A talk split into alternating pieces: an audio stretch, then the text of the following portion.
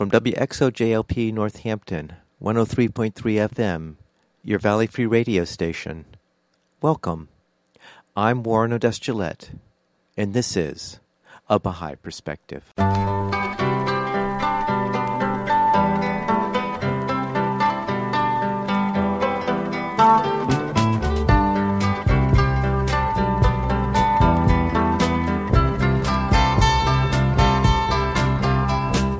Welcome to A Baha'i Perspective. I recorded an interview with JoAnn Borovicka on January 14th, 2019. JoAnn is a freelance writer and educational consultant who has been actively engaged in interfaith dialogue and religious education for over 25 years. She's the author of Light of the Kingdom, Biblical Topics in the Baha'i Writings, and short works including the Baha'i Study Series, the Ten Plagues of Exodus in light of the Baha'i writings, and parallels in the ministries of Táhirih and Paul. We discuss her book and her other writings in the interview. She's also active as an artist in residence with the South Carolina Arts Commission, specializing in mythology and folk tales of the ancient Near East, and serves as faculty for the Wilmette Institute, an online Baha'i learning center. I started the interview by asking JoAnn where she grew up and what was religious life like growing up. Yeah, I grew up around Cleveland, Ohio, a little town called Parma Heights. I was raised Catholic in a wonderful Catholic church and Catholic community. I absolutely brought the love of Christ with me throughout all those stages. Um, I think um, myself, like most teenagers, when I got into my teens, I started to have a lot of questions.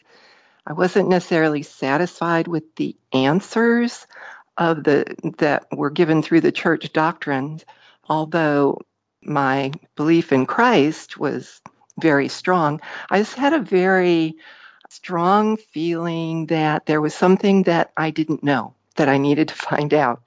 And so as a young adult, I explored a variety of Christian denominations and uh, really invested myself in them looking for this ephemeral something that I couldn't quite put my finger on. I didn't jump around sporadically. I mean, like 10 years here, eight years there, and really investing in the congregation and teaching Bible studies and taking Bible studies. And it was a journey that I really enjoyed, and I got to meet a lot of wonderful people and be a part of some really great congregations. So, what was your spiritual journey that led you to the Baha'i faith?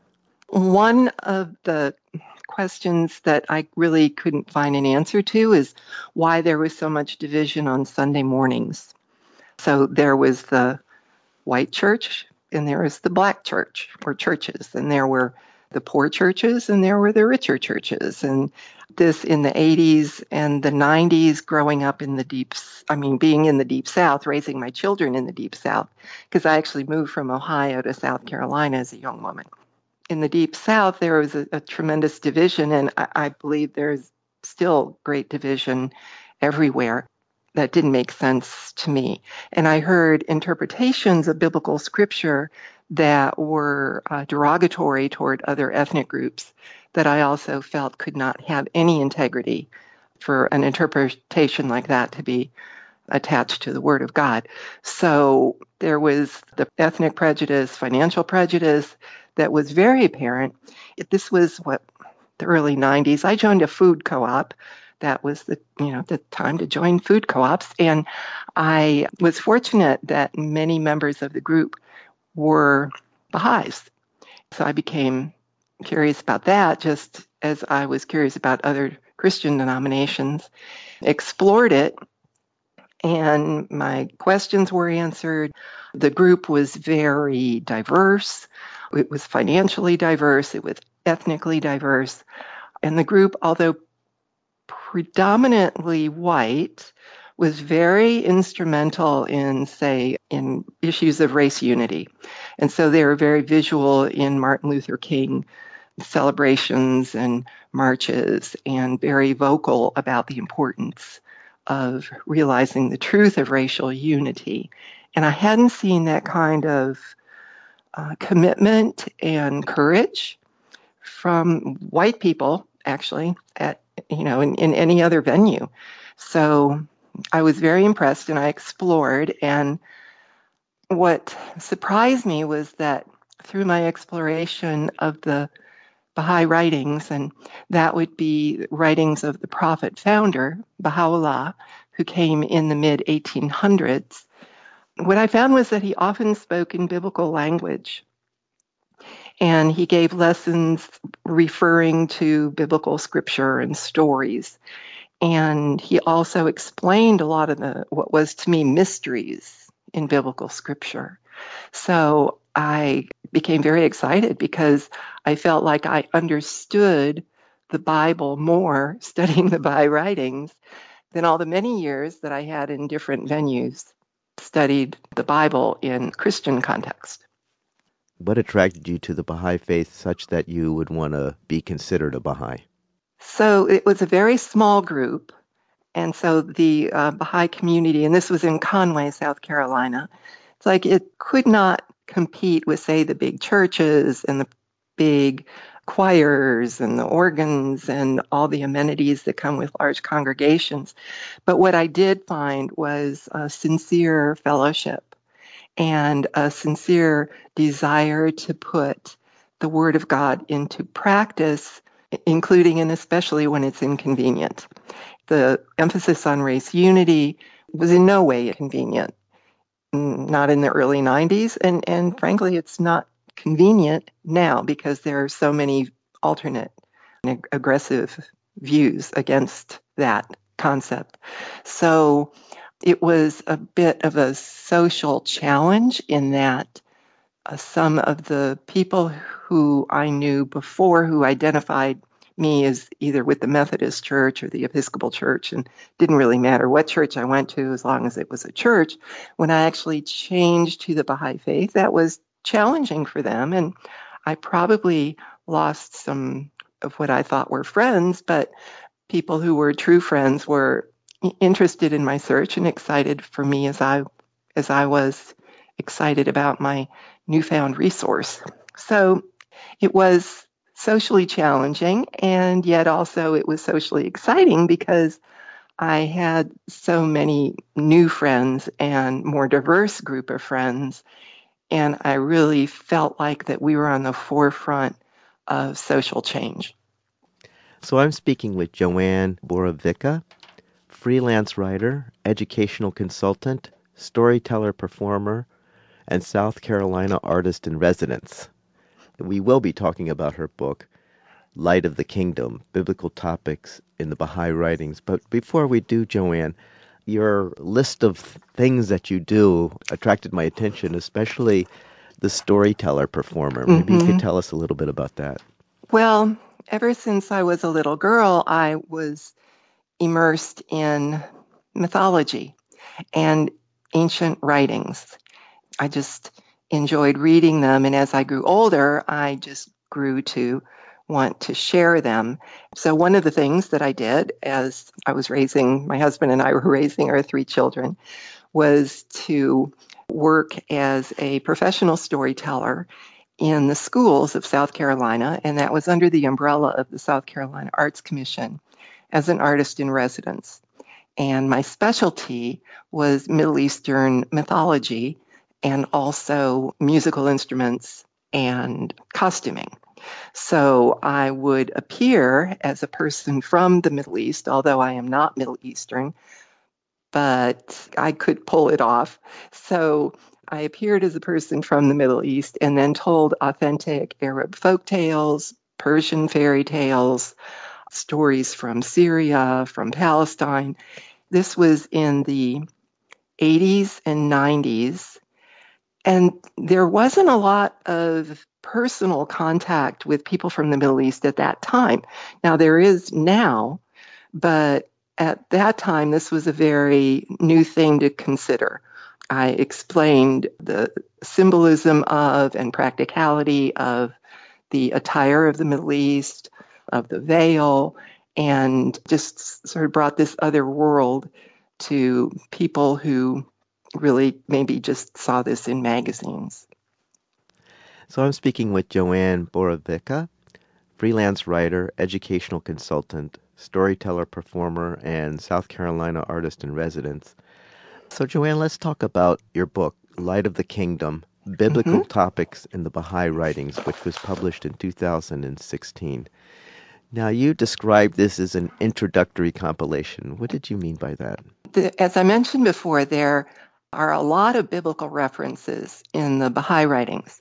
Baha'u'llah, the prophet founder of the faith, and Abdul Baha, his eldest son, and who Baha'is consider the center of the covenant, often spoke in biblical terms because often they were addressing Christian audience or uh, Christian seekers, and also Islamic seekers who uh, revered the Old Testament and the New Testament. However, the Baha'i writings are, are vast. Baha'u'llah wrote almost constantly for 40 years, so we have thousands of tablets. Abdul Baha wrote so much. What I had hoped to provide was a collection that was organized in the structure of the Bible so that people could pick out topics that they were interested in and um, very easily find a Baha'i commentary that spoke to that topic. Because the Baha'i faith is so new, not all the writings have been indexed and cataloged, and it's hard to find things sometimes on, on a certain topic. So, unless you're a researcher, you might not have that at your fingertips. So, that's what I wanted to provide. So, the book is structured as the Bible is structured. It starts out with the Old Testament and then goes into the New Testament. It addresses the biblical books book by book and picks out high interest topics. So, for example, the first book of the Old Testament is the book of Genesis, and the first lines of Genesis say, In the beginning, God created the heavens and the earth. So, a topic in that verse is God. So, then my question is, what do Baha'is believe about the nature of God? And then another question based on that verse would be what do Baha'is believe about the creation of the heaven and the earth? So I ask these questions and then I answer them through the Baha'i sacred writings. Short excerpts so that people could get a flavor of what the Baha'i writings say on that particular topic. It moves fairly quickly. So in the Old Testament, we have topics like, as I've said, God, creation, what the image of God is, the breath of life, the Garden of Eden, Abraham, Moses, so it continues throughout the entire Old Testament and throughout the New Testament as well, where we address the topic of, say, the birth of Jesus, Jesus is the Word of God, sin, Satan, the resurrection, and it's well indexed, and that is the, I think, the beauty of the book is that it's very user friendly. So I'm speaking with JoAnn Borovicka freelance writer, educational consultant, storyteller, performer, and South Carolina artist in residence. And we're talking about her book, Light of the Kingdom Biblical Topics in the Baha'i Writings. JoAnn, what is the significance of the title of the book, Light mm-hmm. of the Kingdom? Well, to me, the Baha'i writings bring light to mysteries that I had struggled with that I had read in the biblical text. That's one facet, and it just, to me, explains, lights things up, and makes a sense out of what had before been to me a lot of confusion. Another reason is it's I borrowed a little bit from a quote of Abdul Baha as I mentioned, Abdu'l Baha was the son of the founder of the faith and very revered in the Baha'i community. When he was visiting London one time, he went to a uh, church. It was called the City Temple in London, and he wrote an inscription in the Bible of the church. This he was invited to do this, and what he wrote is, and I quote: This book is the holy book of God, of celestial inspiration. It is the Bible of salvation, the noble gospel. It is the mystery of the kingdom and its light. It is the divine bounty, the sign of the guidance of God. End of quote. So in this passage, Abdu'l Baha calls the Bible the mystery of the kingdom, and that's with a capital K, and its light. And I liked that phrase and just turned it into light of the kingdom.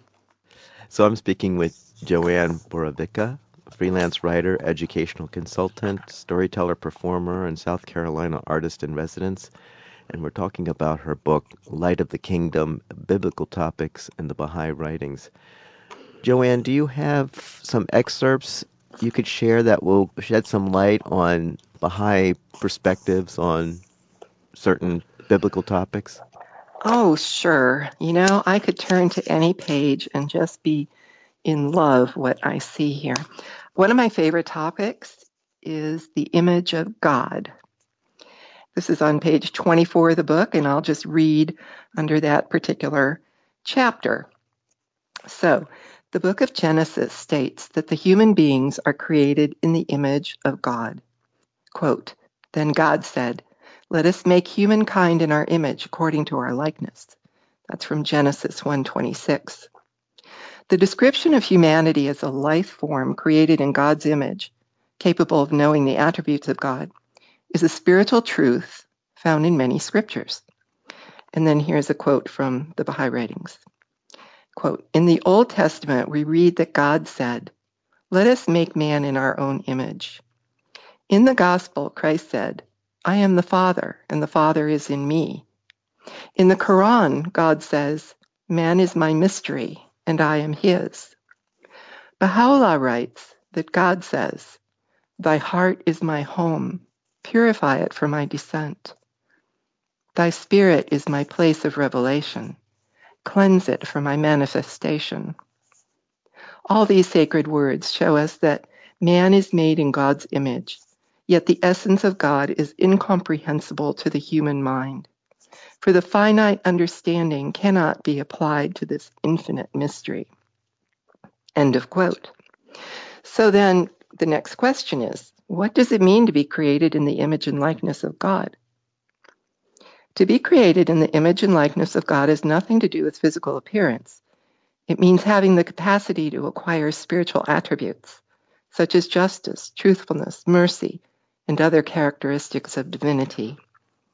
And then from the Baha'i writings, quote, It is recorded in the Holy Bible that God said, Let us make man in our image after our likeness. It is self evident that the image and likeness mentioned do not apply to the form and semblance of a human being, because the reality of divinity is not limited to any form or figure.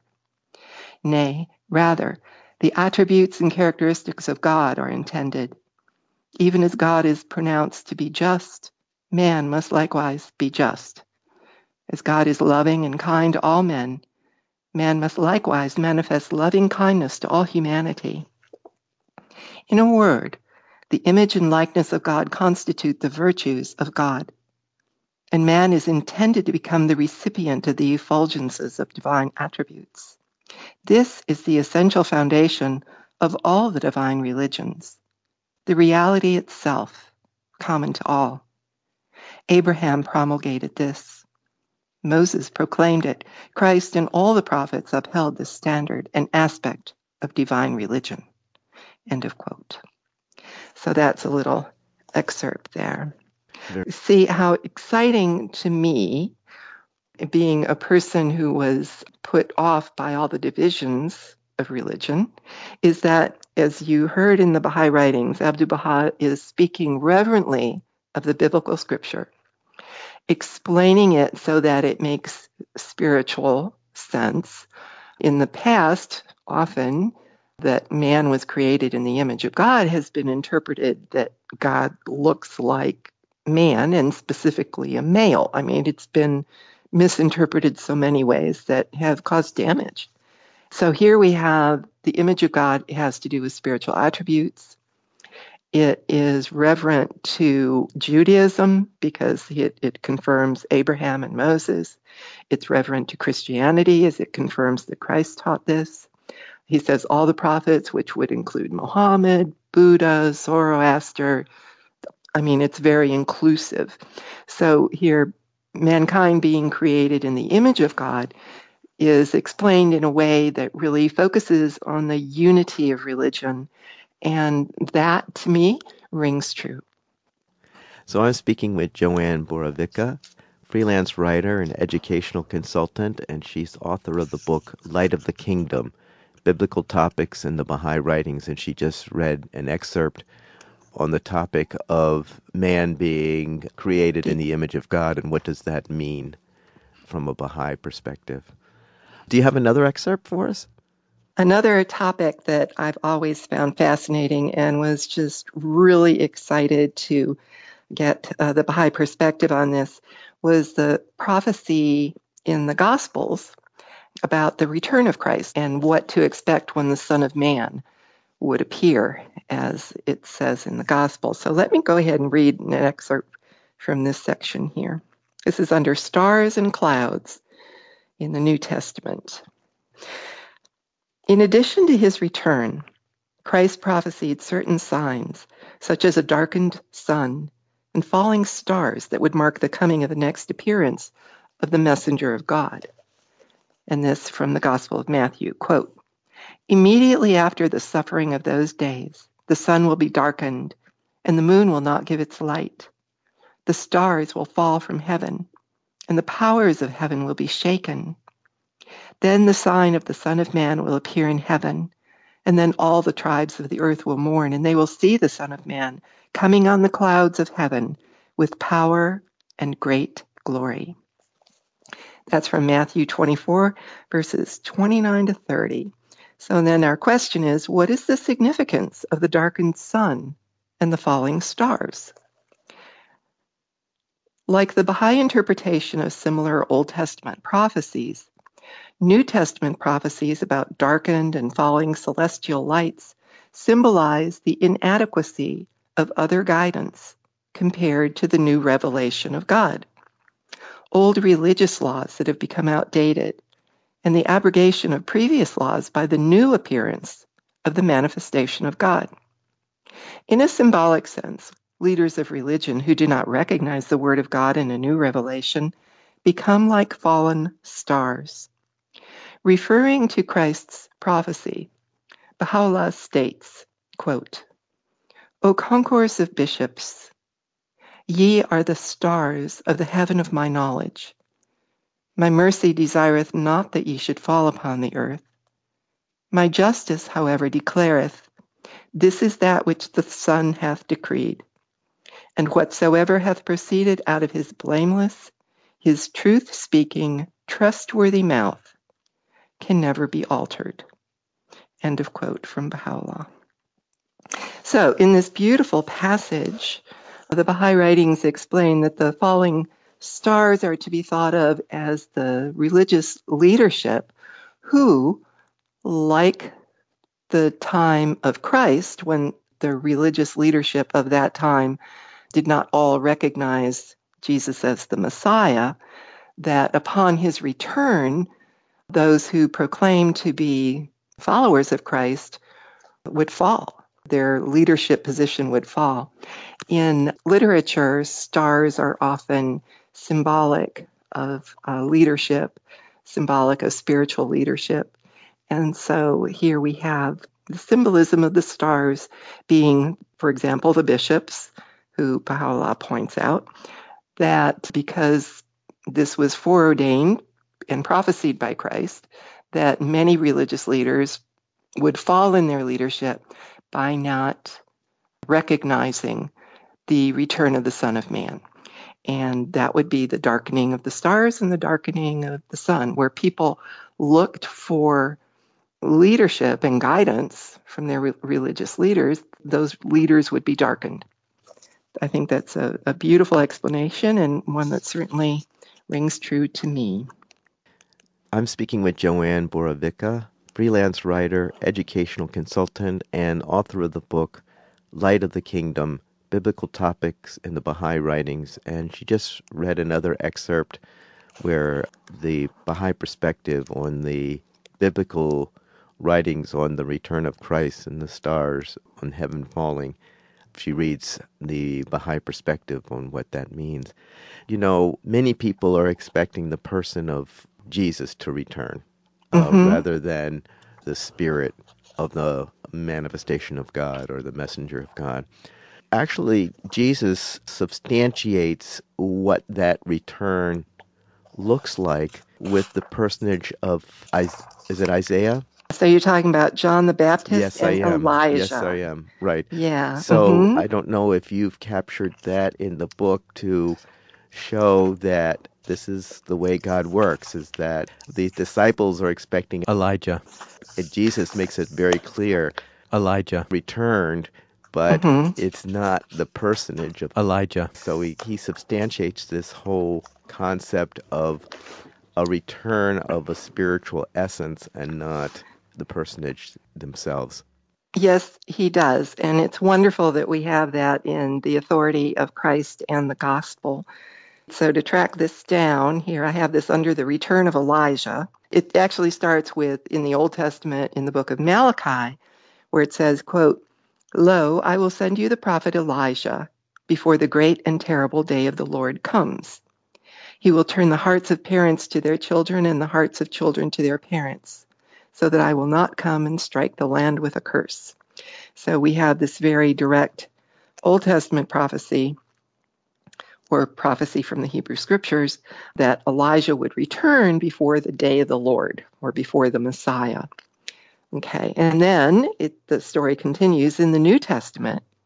We hear of Elijah's return through the story of a vision that came to Zechariah the future father of John the Baptist. And that reads, quote, Then there appeared to him, meaning Zechariah, an angel of the Lord, standing at the right side of the altar of incense. When Zechariah saw him, he was terrified, and fear overwhelmed him. But the angel said to him, Do not be afraid, Zechariah, for your prayer has been heard. Your wife Elizabeth will bear you a son, and you will name him John. He will turn many of the people of Israel to the Lord their God. With the spirit and power of Elijah, he will go before him to turn the hearts of parents to their children and the disobedient to the wisdom of the righteous, to make ready a people prepared for the Lord. That's from the Gospel of Luke. So here we have this wonderful phrase that just states so poetically the way that a, a John the Baptist is going to be the return of Elijah. It says, with the spirit and power of Elijah. So then the story continues. When John the Baptist was confronted by the Pharisees about exactly who he was, because he was now causing great uproar and sort of a, a religious troublemaker here, the Gospel of John states, quote, this is the testimony given by John when the Jews sent priests and Levites from Jerusalem to ask him, Who are you? He confessed and did not deny it, but confessed, quote, I am not the Messiah. And they asked him, What then? Are you Elijah? He said, I am not. Are you the prophet? He answered, No. End of quote. From uh, the Gospel of John, chapter 1, verses 19 to 21. So here we have this interesting thing. Zach, his father's dream says he's going to be the return of the spirit and power of Elijah. When confronted by the Pharisees, uh, John the Baptist says, No, I'm not Elijah. It, I mean, it's right there in the Gospel of John. I am not Elijah. But then, nevertheless, Jesus proclaimed that John the Baptist was Elijah. And this from the Gospel of Matthew. Quote, Truly I tell you, among those born of women, no one has arisen greater than John the Baptist. And if you are willing to accept it, he is Elijah, who is to come. Let anyone with ears listen. So, in short, John the Baptist said he was not Elijah, while Jesus said that John the Baptist was Elijah. And from a Baha'i perspective, both were correct. Um, we can't say Jesus is wrong. I mean, John the Baptist is Elijah, but why did he say he wasn't? We have an explanation from the Baha'i writings. It says, quote, Now they asked John the Baptist, Art thou Elijah? And he answered, I am not. Whereas it is said in the gospel that John was the promised Elijah himself, and Christ clearly stated this as well. If John was Elijah, why did he say it was not? And if he was not Elijah, why did Christ say that he was? The reason is that we consider here not the individuality of the person, but the reality of his perfections. That is to say, the very same perfections that Eli- Elijah possessed were realized in John the Baptist as well. Thus, John the Baptist was the promised Elijah. What is being considered here is not the essence, but the attributes. For example, last year there was a flower, and this year there has also appeared a flower. When I say that the flower of last year is returned, I do not mean that the same flower has returned with the self same identity.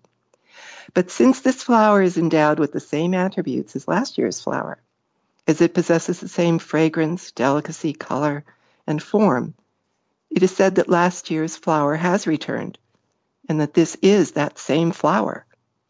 Likewise, when spring comes, we say that last year's spring is returned, since all that was found in the former is to be found in the latter. This is why Christ said, You will witness all that came to pass in the days of the former prophets. Okay, and it, it does continue to go on, but you can get the point that is described so beautifully and that we have on the authority of Christ and the gospel that the return is a spiritual return.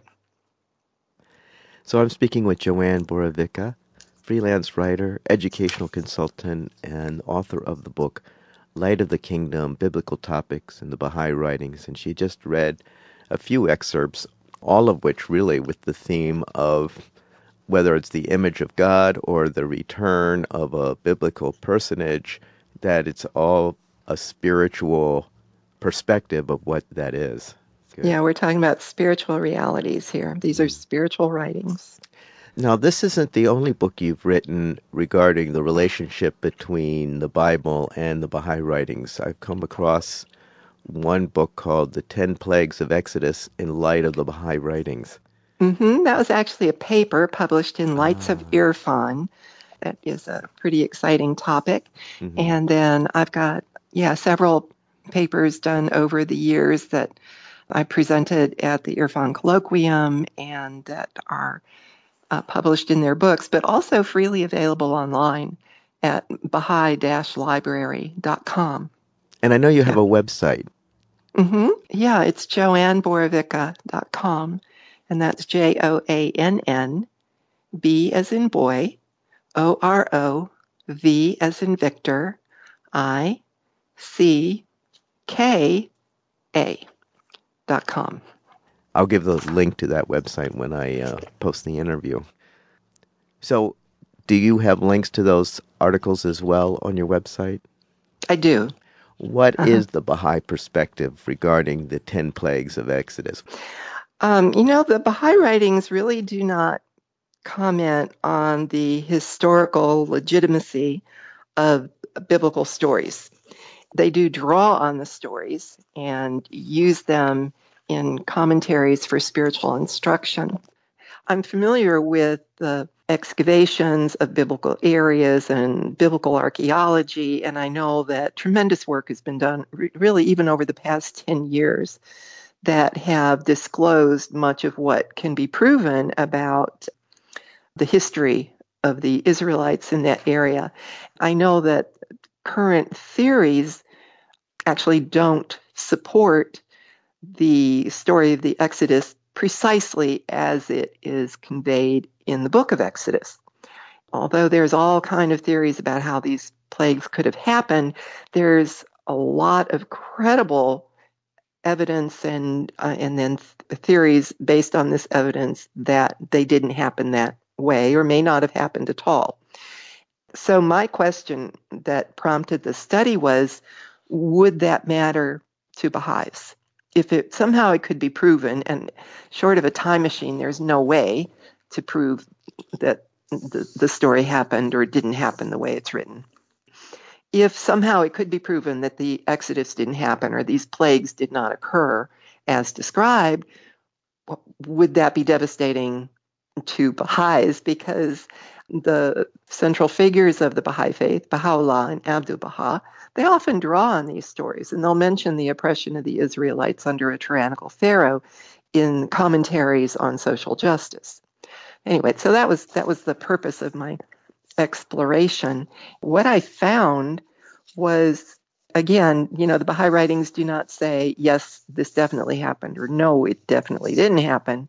But what they do is interpret them in a spiritual manner. So basically, my conclusion was that whether this was literal history or not wouldn't matter to Baha'is because all the commentary on them has to do with the spiritual meaning. You know, once more, an example in a book called Some Answered Questions, Abdu'l Baha, who is the referred to as the center of the covenant of the Baha'i faith, he explains the symbolism of the waters turning to blood. I mean, most people are familiar with the 10 plagues, and one of them was that the water, the Nile, and waters turned to blood. And then, of course, you can't drink blood, and fish died, and fish can't live in blood, and it was a mess. That's in the book of Exodus. So, from the a Baha'i perspective, one meaning of the waters turning to blood is the oppression caused by holding onto outdated traditions. That is, the Nile symbolizes the traditional religions, laws, and customs that had been the basis for prosperity in the Egyptian story. I mean, Nile was the source of life. But due to the Pharaoh and the people's pride and denial of the word of God as delivered by Moses, the very source of their life, which was the waters, became the cause of their demise.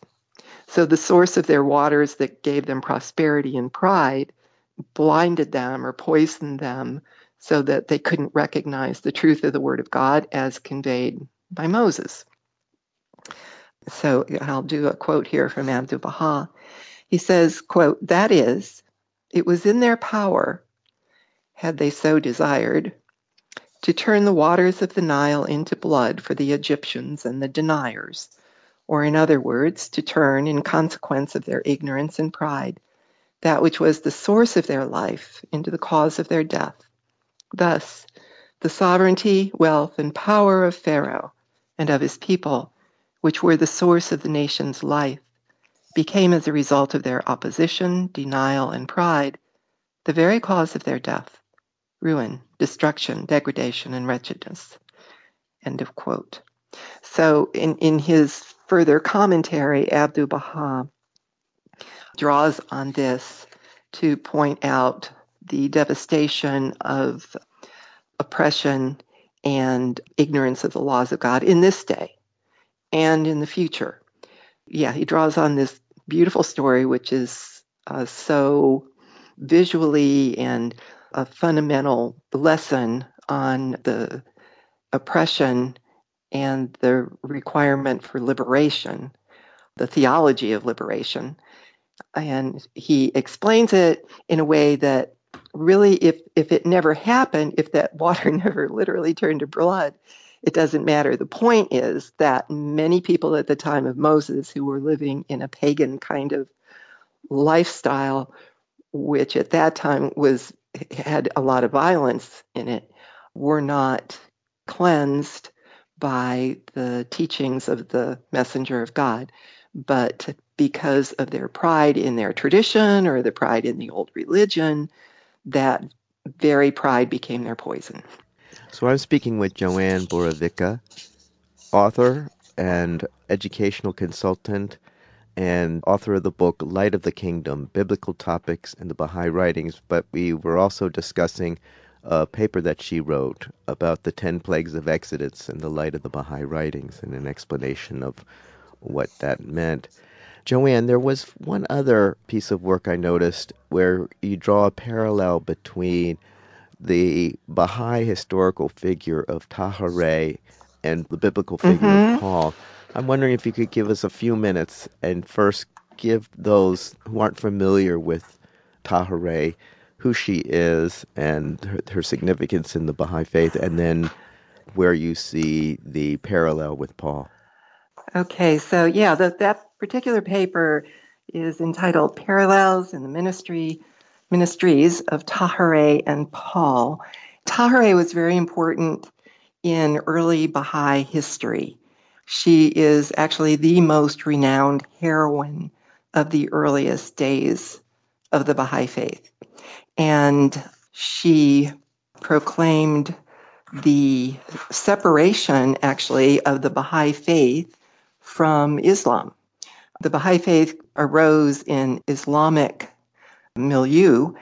Uh, for a while, people thought that Baha'u'llah, the prophet founder of the Baha'i faith, was teaching a new movement within Islam. But Baha'u'llah and Táhirih made it very clear that this was a separate religion. She did this at great risk to herself and was eventually martyred because of her beliefs. She also was very instrumental in declaring the liberation of women and the equality of women and men. It's, it's quite a remarkable story, and there's quite a few books about Táhirih. She's also mentioned in, well, she's one of the main features in the movie The Gate, which is available at this time and tells about the early history of the faith. Yeah, so Táhirih and Paul, I was, um, I just sort of stumbled across this. I was studying the book of Acts and studying the life of Paul and uh, what he brought to Christianity. And shortly after that was studying the life and work of Táhirih. And it just uh, occurred to me that there were a lot of similarities.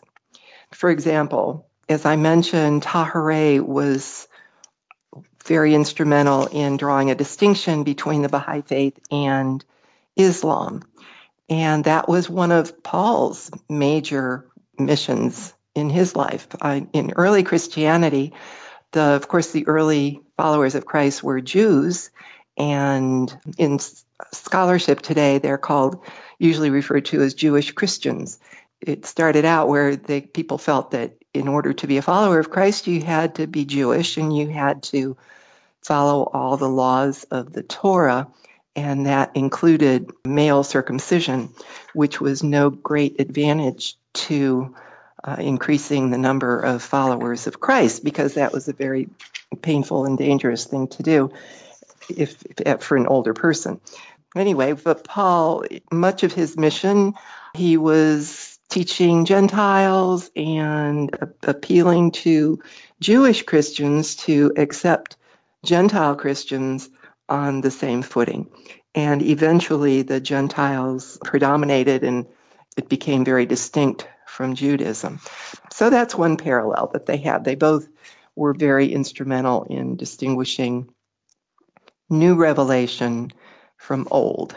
I noticed that in the stories of their lives, they both had a vision of the manifestation of God before their conversion to their new faith. Táhirih had a vision of the Bab, who was a herald of Baha'u'llah, and Baha'is believe a manifestation of God in his own right.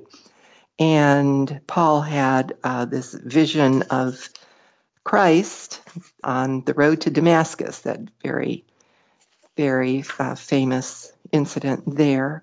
They were both brilliant communicators. A lot of people don't know it, but Táhirih wrote letters, commentaries. She was fluent in Arabic and Farsi and Turkish, and she did a lot of translations. And Paul, uh, he, he was a brilliant writer. I mean, he's still praised as, as one of the most brilliant writers of all time, and people are still reading his epistles. Both of them were vilified f- from within their own faith. As I mentioned, the Jewish Christians were not approving of the liberties that Paul wanted for the Gentile Christians, and not all of the early people who were attracted to the teachings of Baha'u'llah were really supportive of the equality of women and men, and they felt that Táhirih was being a little too forward. So those are those are a few that uh, I, I, came up with, maybe nine or a dozen of these uh, similarities, which I thought were really striking about these very high-profile apostles, and also very intriguing that in the past, this role of this apostle that is sort of the I don't want to say troublemaker, but is really helping people to trying to help people to see that this is a very different thing from tradition. In the past, it was it played out by a man, and in the Baha'i revelation, this very difficult and challenging role was played by a woman. She really played the role of Paul. I was fascinated to find in some of the writings of the Bab who again was the herald of Baha'u'llah in the Baha'i faith, a passage where he said that the letters of the living or the apostles, if you will, of one religion are the spiritual return of those same apostles from the previous manifestation. It was really just really sweet to find that quote. I'll go ahead and read that. Yeah, just a little background, JoAnn. So, uh, as you're saying, the Bab, the 1st mm-hmm. first 18 to believe in the Bab were called the letters of, of the living, and they were considered, mm-hmm. you know, as you're saying, disciples, similar to mm-hmm. the disciples of Jesus. And now yeah, you're saying that they mm-hmm. are in some way are the spiritual descendants of the original disciples of Christ. Mm-hmm. All right. Yes. Yeah, very yeah. interested. Please proceed. And this is a quote from the Bab They are the lights which in the past have eternally prostrated themselves and will prostrate themselves eternally in the future before the celestial throne. In each dispensation, they, and here he's talking about the letters of the living, or we could say apostles, are called by different names amongst the people. And in each revelation, their individual names are also changed. Yet, the names of their inmost realities which refer unto God, are manifest in their hearts. That's from a book called The Persian Bayan. So that goes back to the theme again where we were talking about Elijah mm-hmm. and the return of Jesus. Mm-hmm. Yes, it does. It's a spiritual return of those qualities. Yeah. Yeah. So it was it was a lot of fun to study what the qualities of Paul were and his major contributions, and then to see that also light up in the mission of Táhirih. Well, JoAnn, thank you so much for sharing your work on the uh, Bible and its Baha'i perspective on, on the Bible. Thank you so mm-hmm. much. You are very welcome. I hope you enjoyed that interview with JoAnn Borovicka, author of Light of the Kingdom Biblical Topics in the Baha'i Writings.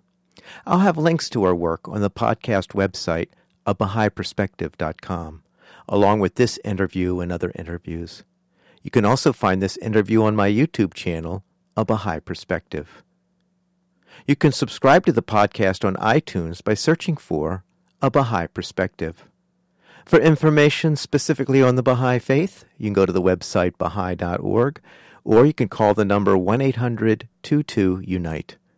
I hope you join me next time on A Baha'i Perspective.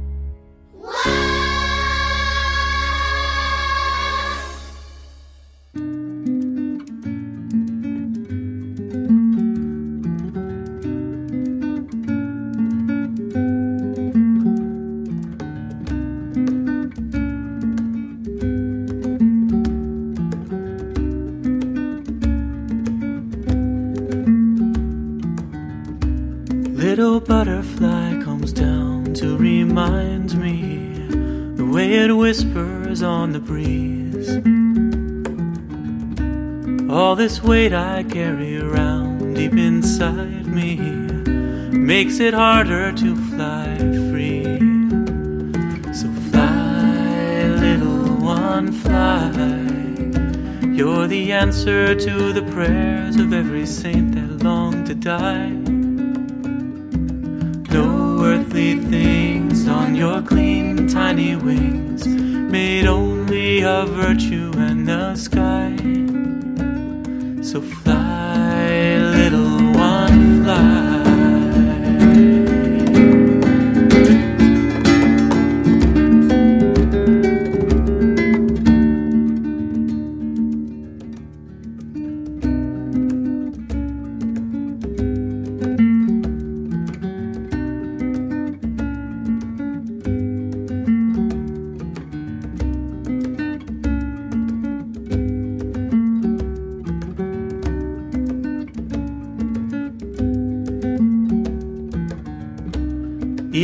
Rises up above to remind me I'm the one that makes the wind. There's no strength without the strength to deny you. There's no power without the power to sin. So fly, noble one, fly. You look above the world within you, you can go higher if you try.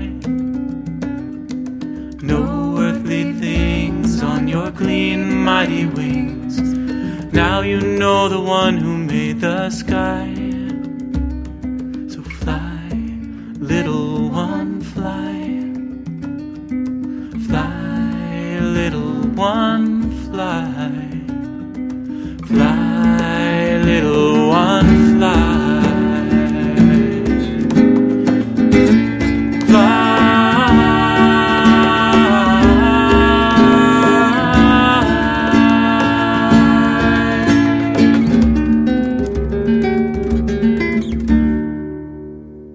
WXOJLP Northampton, 103.3 FM, your Valley Free radio station, streaming at www.valleyfreeradio.org.